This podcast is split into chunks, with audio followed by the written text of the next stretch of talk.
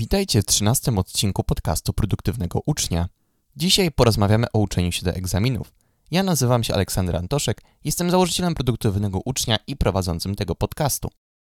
Ten podcast to 10-minutowe lekcje z tematyki produktywności, efektywnego nauczania, motywacji i innych. Warto zacząć słuchanie od odcinka numer 1. Produktywny uczeń jest inicjatywą non-profit. Naszym celem jest lepsza edukacja dla wszystkich, a nie zarobki. Wszystkie nasze treści są dostępne za darmo i wolne od reklam. Wesprzyj naszą misję na produktywnyuczeń.pl ukośnik w i zostań częścią pozytywnej zmiany, zarówno indywidualnej, jak i systemowej.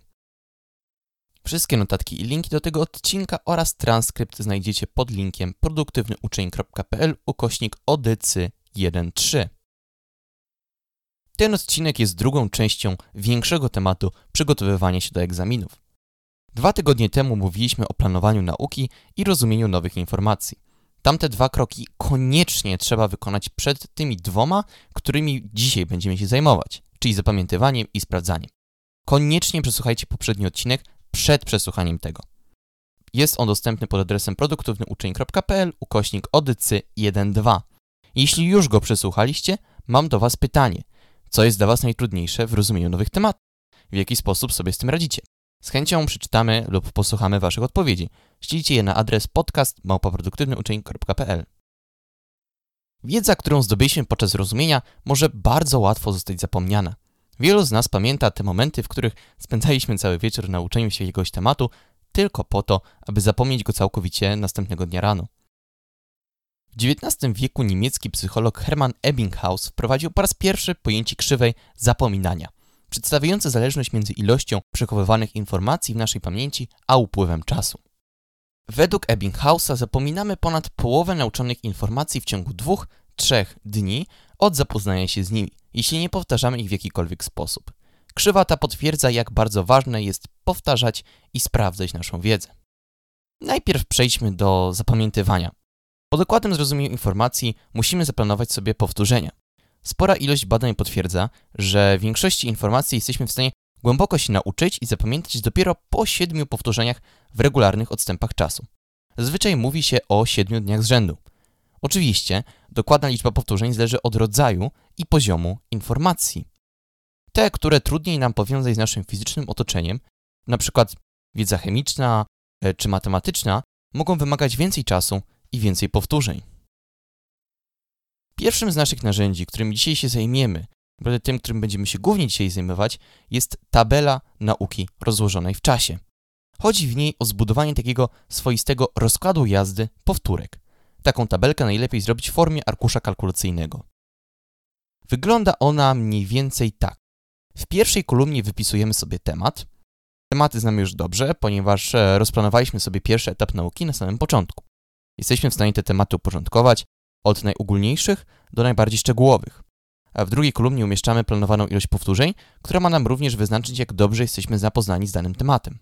W trzeciej zapisujemy datę ostatniego powtórzenia, tak abyśmy widzieli, ile czasu już minęło od ostatniego razu i którymi tematami powinniśmy się najpilniej zająć.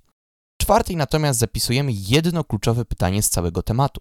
Jeśli temat jest dość specyficzny, to może on obejmować wszystko, czego się uczymy. Jeśli temat jest bardziej ogólny, to albo rozbijmy go na mniejsze, albo zapiszmy pytanie dotyczące czegoś, co łatwo można zapomnieć. Najlepiej takie podchwytliwe, wymagające kompleksowego zrozumienia całego tematu. W piątej kolumnie zapisujemy odpowiedź na pytanie i zmieniamy kolor tekstu w tej odpowiedzi na biały, tak aby nie było tej odpowiedzi widać bez konieczności kliknięcia w daną komórkę. Przejdźmy teraz przez ten proces korzystania z takiej tabelki. Przykładowo mamy 30 tematów do zapamiętania. Trzy z nich są tematami wprowadzającymi, więc są bardziej ogólnikowe, ale też mniej skomplikowane.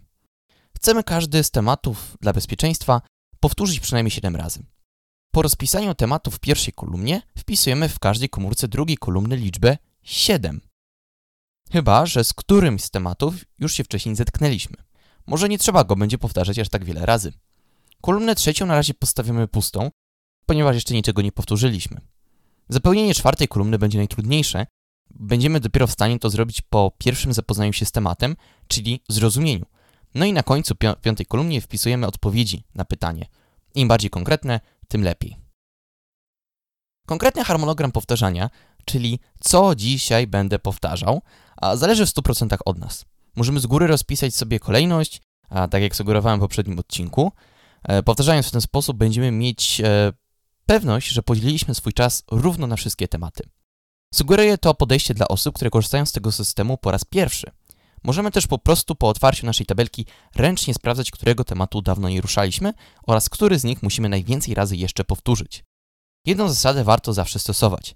Lepiej powtarzać tematy w sposób wymieszany niż po kolei, a przynajmniej w kolejnych już powtórzeniach. Powtarzając tematy nie po kolei, zwiększamy naszą płynność posługiwania się nimi. Jeśli będziemy zawsze powtarzać je w ten sam sposób, nasz mózg może po prostu zapamiętać kolejność odpowiedzi na pytania, a nie rzeczywiście zapamiętać wiedzę. Po powtórzeniu danego tematu, podczas którego oczywiście możemy korzystać z technik, o których mówiliśmy w poprzednim odcinku, przychodzi pora na sprawdzenie. Zadajmy sobie nasze pytanie testowe. Jeśli odpowiedzieliśmy błędnie, zmieńmy tło danego tematu na czerwony. Będziemy wiedzieć, że musimy nad nim jeszcze sporo popracować. Jeśli odpowiedzieliśmy częściowo poprawnie, ustawmy kolor na pomarańczowy. Jest to taki stan pośredni. A w sytuacji, gdzie ten temat już opracowaliśmy bardzo dokładnie jesteśmy w stanie odpowiedzieć kompleksowo na nasze pytania sprawdzające, kolor zmieńmy na zielony. Ten system samosprawdzania jest bardzo przydatny przy śledzeniu naszych postępów. Jeśli jakiś temat dość szybko ustawimy na kolor zielony, a mamy jeszcze trochę czasu na powtórzenie go, albo cały czas nie jesteśmy pewni, że zapoznaliśmy się z nim dobrze, zmieńmy nasze pytanie sprawdzające. Możemy też zwiększyć liczbę pytań, jeśli temat jest wyjątkowo trudny. Po kilkudziesięciu dniach powtarzania wiedzy w taki sposób powinniśmy zapamiętać ją dobrze przynajmniej na następne kilka miesięcy. Aby potwierdzić naszą wiedzę, jeśli oczywiście jeszcze mamy czas, Oczekajmy tydzień od ostatniej powtórki i napiszmy swoisty egzamin próbny. Może to być arkusz z poprzednich lat, jeśli takie są dostępne, lub może to być po prostu zbiór wszystkich pytań, które, same, które sami stworzyliśmy. Odpowiedzmy na nie wtedy w takiej kolejności, w jakiej mogą one być na prawdziwym egzaminie. Taką tabelę powtórzeń można również stworzyć w formie fiszek. Fiszki pewnie większość z nas kojarzy jako małe karteczki, na których z jednej strony zapisane są słowa po polsku, a na drugiej w jakimś obcym języku. Fiszki możemy sobie stworzyć samemu, korzystając na przykład z pudełka po butach i dzieląc je na kilka części. Przykładowo na trzy, symbolizujące status zapamiętania. Czerwony, pomarańczowy i zielony. Z jednej strony fiszek zapisujemy pytanie, a z drugiej odpowiedź. Fiszki są ciekawą alternatywą dla osób, które preferują pracować z wiedzą w bardziej przestrzenny sposób. Fiszki są używane od ponad 100 lat przez miliony osób uczących się. Można też skorzystać z cyfrowych aplikacji do fiszek, takich jak Anki czy Quizlet. W naszej opinii są one trochę słabszym rozwiązaniem, ponieważ przygotowanie ich zajmuje sporo czasu, e, więcej niż tabela zdecydowanie, a dalej nie dają nam tego aspektu fizyczności i przestrzenności, jak w fiszkach papierowych. Oczywiście, jeśli komuś taka metoda odpowiada, no to zachęcamy do korzystania z niej. Zadanie na dzisiaj. Zobacz przykładową tabelkę powtórzonego zapamiętywania, którą zamieściliśmy w notatkach do tego odcinka. Jeśli przygotowujesz się do jakiegoś egzaminu w tej chwili lub będziesz w najbliższym czasie, stwórz taką tabelkę dla siebie.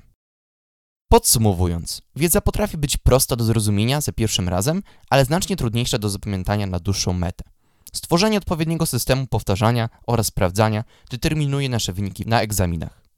Dlatego warto już dziś skorzystać z tego, o czym dzisiaj mówiliśmy. Na koniec tego dużego tematu przygotowywania się do egzaminów chcielibyśmy Wam polecić książkę Radka Kotarskiego Włam się do mózgu.